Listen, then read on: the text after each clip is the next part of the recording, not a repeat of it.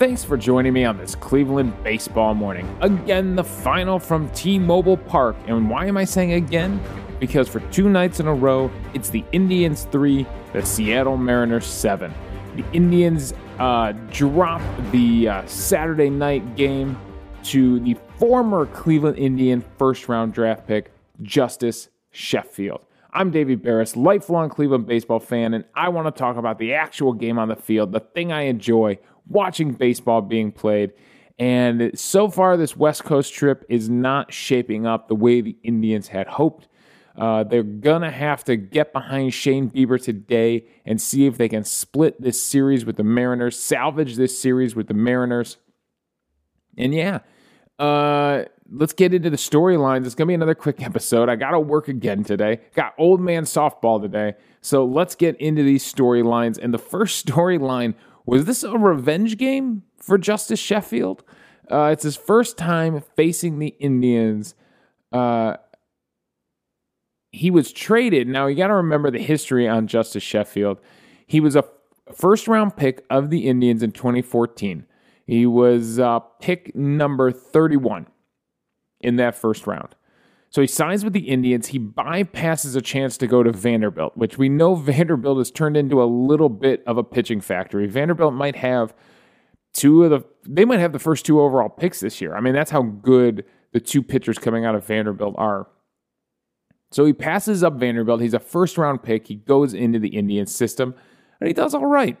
But time comes, the 2016 trade deadline, and the Indians are going after Andrew Miller.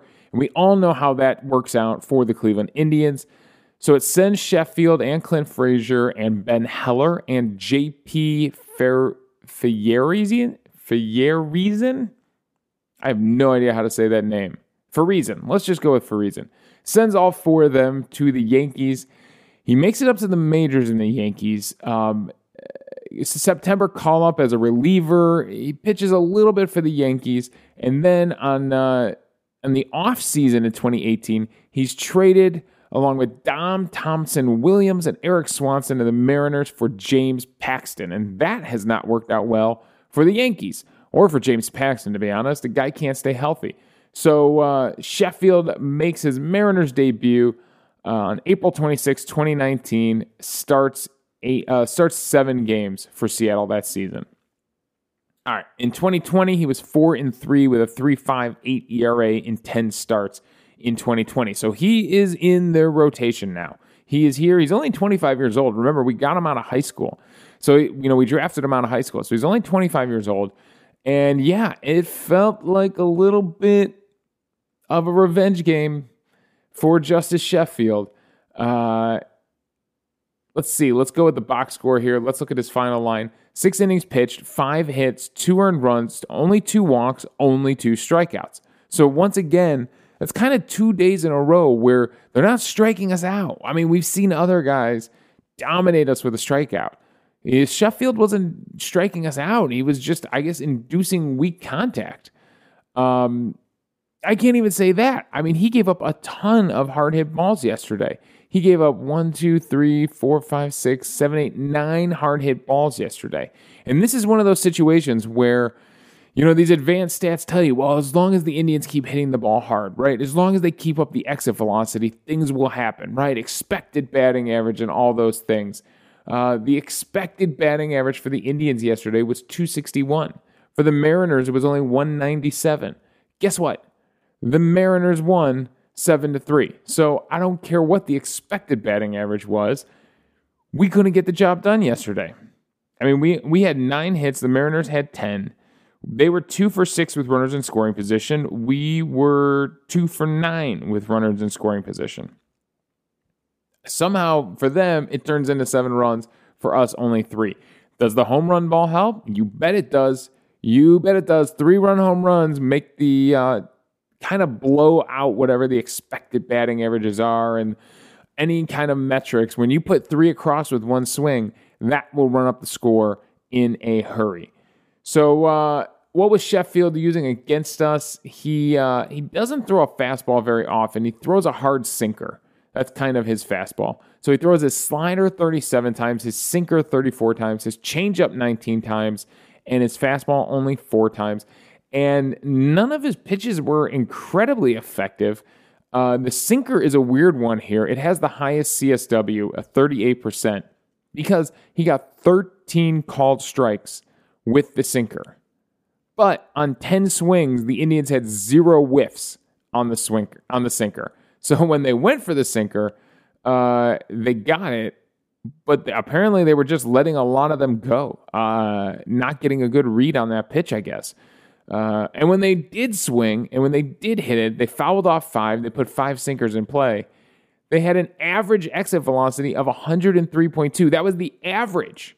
The minimum was 98. The max was 107.9. So when they did swing at the sinker, not only were they hitting it, they were hitting it hard. It just wasn't translating last night.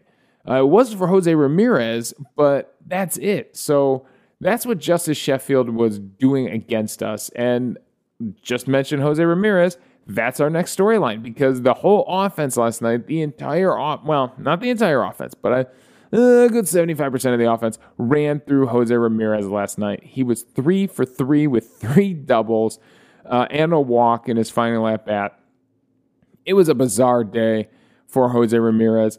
In the first inning, he's uh, he's stranded out there. It was a two out double. He hits it to the opposite field which is pretty crazy. I pulled up Jose Ramirez's uh, individual baseball savant page, right? His individual StatCast page.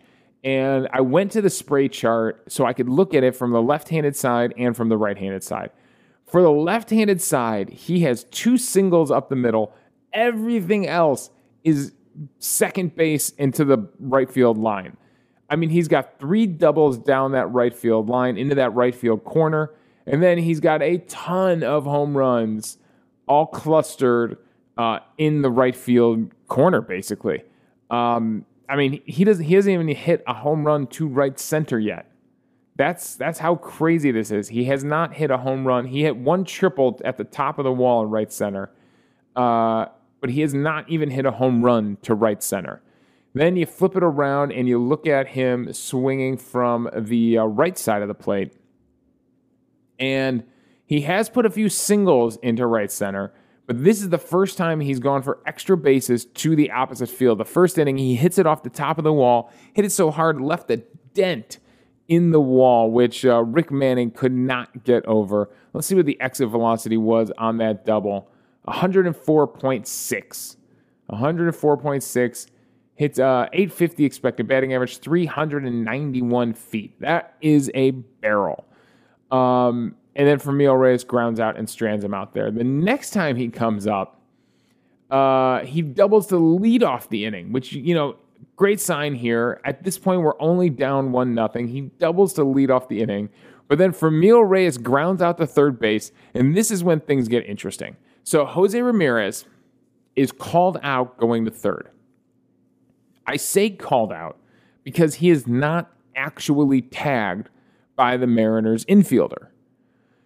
The Mariners infielder whiffs on the tag, but again, our old friend Angel Hernandez says that he left the base path. He ran out of the base path, and that is why he is out. Now, you might have watched that replay and thought, well, he ran in the grass. He ran on the infield grass to avoid the tag. That must be why he's out. Well, the base path rules are a little more complicated than that. This is from the umpirebible.com. Um, the rules on the base path and the running lane. Now, the, there is no base path. There is, despite what you think, you could draw lines in the dirt. It doesn't matter. There is no base path until someone is attempting to tag a runner out. At that point, a base path is established between wherever that runner is and the base. So if he takes a really wide turnaround second and he's digging for third for a triple, once someone tries to tag him out, that base path is established from the runner to the base they are trying to get to. So he was not out of the base path for running on the grass.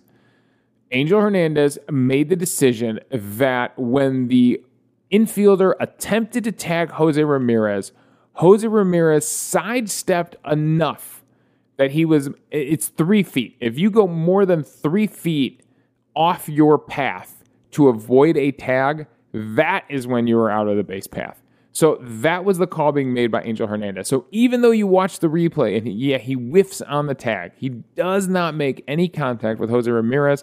Jose Ramirez, in the umpire's view, shifted out of his path more than three feet to avoid the tag. So there you go. That is why Jose Ramirez was out there, and it kills the inning. Uh, Franmil Reyes is on at first on the fielder's choice. Eddie Rosario walks behind him.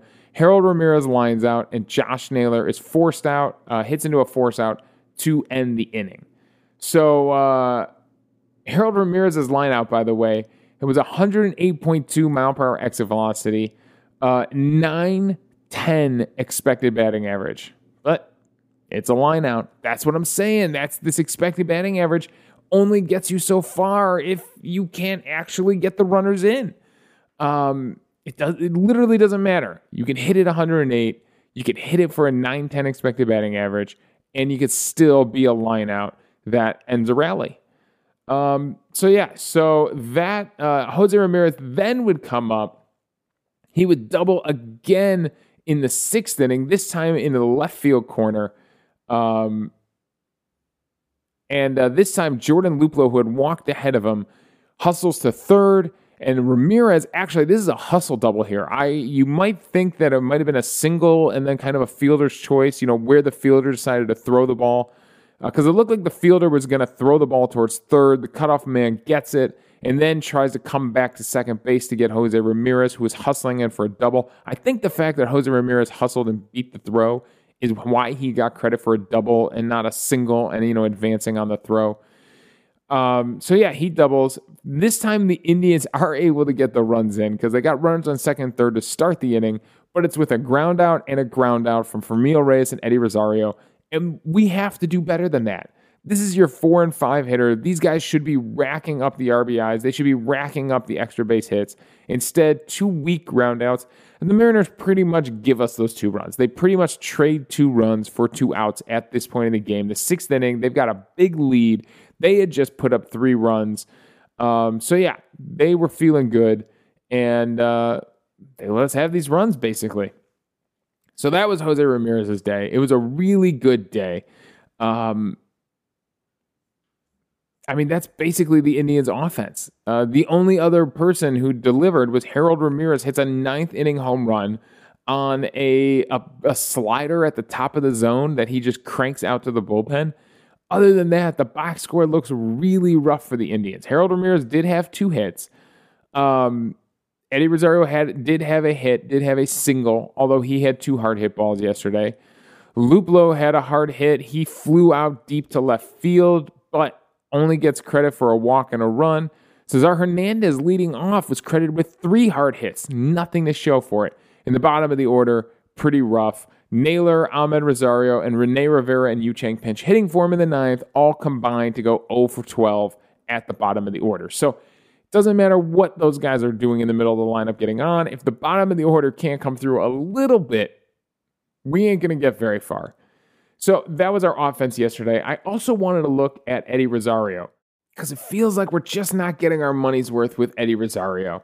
And we're really not. Looking at his percentile rankings over on his Baseball Savant page, um, his expected weighted on base percentage is in the 18th percentile. Expected batting average 18th. Expected slugging is 22nd.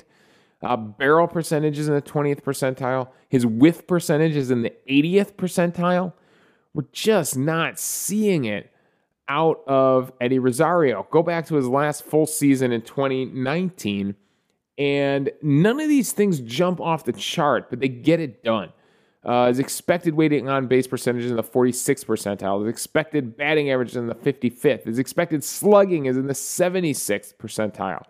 Uh, so, yeah, a lot better. And a lot better in 2019. It is pretty bad in 2021. There is a lot of blue numbers in his percentile ranking, and blue means poor. Blue means bottom of the league. Uh, you want to see those things being bright red, red hot.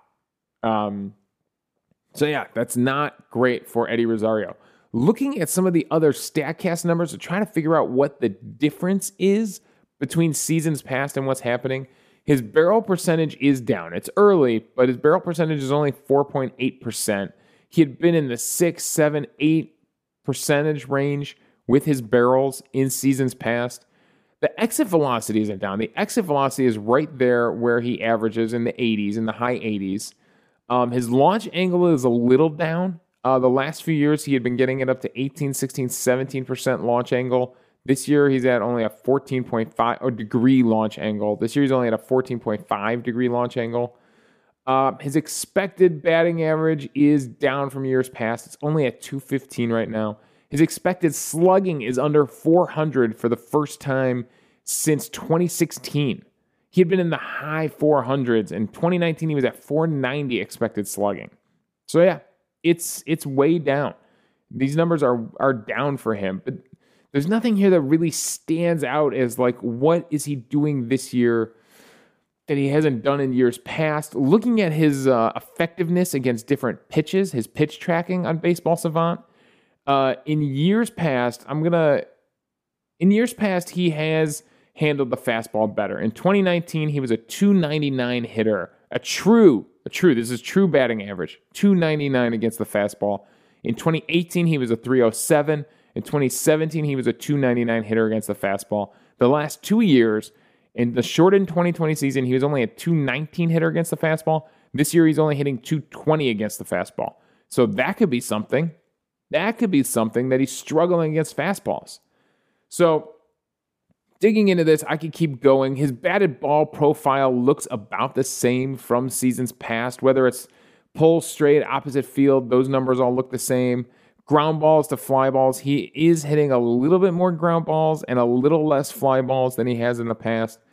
Uh, but yeah, I think struggling against the fastball might be the one number on here that's a, that really pops to me, that really stands out on all the numbers on this baseball savant page. That's the one that probably stands out to me the most is why we're not getting our money's worth right now with Eddie Rosario. So there's still a long way to go, still a long season to go, but that's where we stand right now in mid-May. Um, you know, and mid-May is kind of you know known as the you know the quarter pole of the season. Uh, we're about 40 games in right now. We're at 37 games in. So this is about where you start to assess you know, are these early season trends or are these trends going to continue? All right, the last storyline Triston McKenzie, he struggled again. He did. He did. He, uh, there are times when he just looks great, and there are times where he just cannot stop making mistakes. He only gave up four hard hit balls yesterday, but everything he gave up was uh, for extra bases. Uh, if we go over to the illustrator here, he did not, he gave up one single. Everything else was a home run or a double. He gave up two home runs, two doubles, uh, two walks, and I believe six strikeouts uh, for Triston McKenzie yesterday. So, uh, final line is four and a third, five hits, five earned runs, three walks, six strikeouts. And the big problem for him was the home run. He gave up two big home runs. And I want to go and look at those matchups and let's flip this over back to the pitch type. And let's go to the first at bat against Mitch Haniger. And like we said, Haniger is a home run hitter. This dude hits bombs. And Triston McKenzie made what I consider to be a really bad mistake for pitchers. He threw him the same pitch in the same spot two pitches in a row. And you cannot get away with it. Both pitches were down the middle of the plate. He looks at the first one. He takes a slider, takes a slider right down the pipe at the letter, eh, a little bit below the letters, and uh, takes it for a called strike on the first pitch. Throws him the exact same pitch. A little less spin, a little less break, threw it a little harder, almost two miles per hour harder, and he cranks this one to the upper decks in left center field for a home run. 107.4 mile per hour exit velocity, 438 on the distance. Yeah, that's an expected batting average of 1,000. So, yeah, his 12th home run on the season for Mitch Haniger. You can't do that. You cannot give a guy the same pitch in the same spot, especially up like that. All right, the next home run came from Dylan Moore. And uh, I think the Indians are proving that Dylan Moore might be a power hitter after all. Uh, and he threw him a ton of sliders, threw him four sliders in this at bat and a waist high fastball. Uh, starts him with a slider in the dirt. Another gets him to slide, uh, swing through a slider on the outside edge. Throws the four seam fastball way high, easy to lay off throws him another slider down that he swings through, and then drops the last slider, going for the strikeout, drops it right down the middle of the plate, and he knew this one was a mistake. 104.8 miles per hour, 409 feet on the distance, uh, into center field for a home run. He knew it. You watch his reaction on the mound. He knew it. He jumps up. He's mad. He knew he hung this one. And this is uh, this is again another mistake from Triston McKenzie, not going to the slider too many times because the slider was actually a pretty effective pitch for him yesterday. He had a 44% CSW on his slider. Of 10 swings against his slider, seven whiffs from Mariners hitters. But, but the three that they put in play, they had an average exit velocity of 105.2 they had a minimum exit velocity of 103.3 and a max of 107.4. So the three they did get, they put them in play and they hit them really, really hard. So one time it's showing a guy a pitch and letting him see it again for a home run.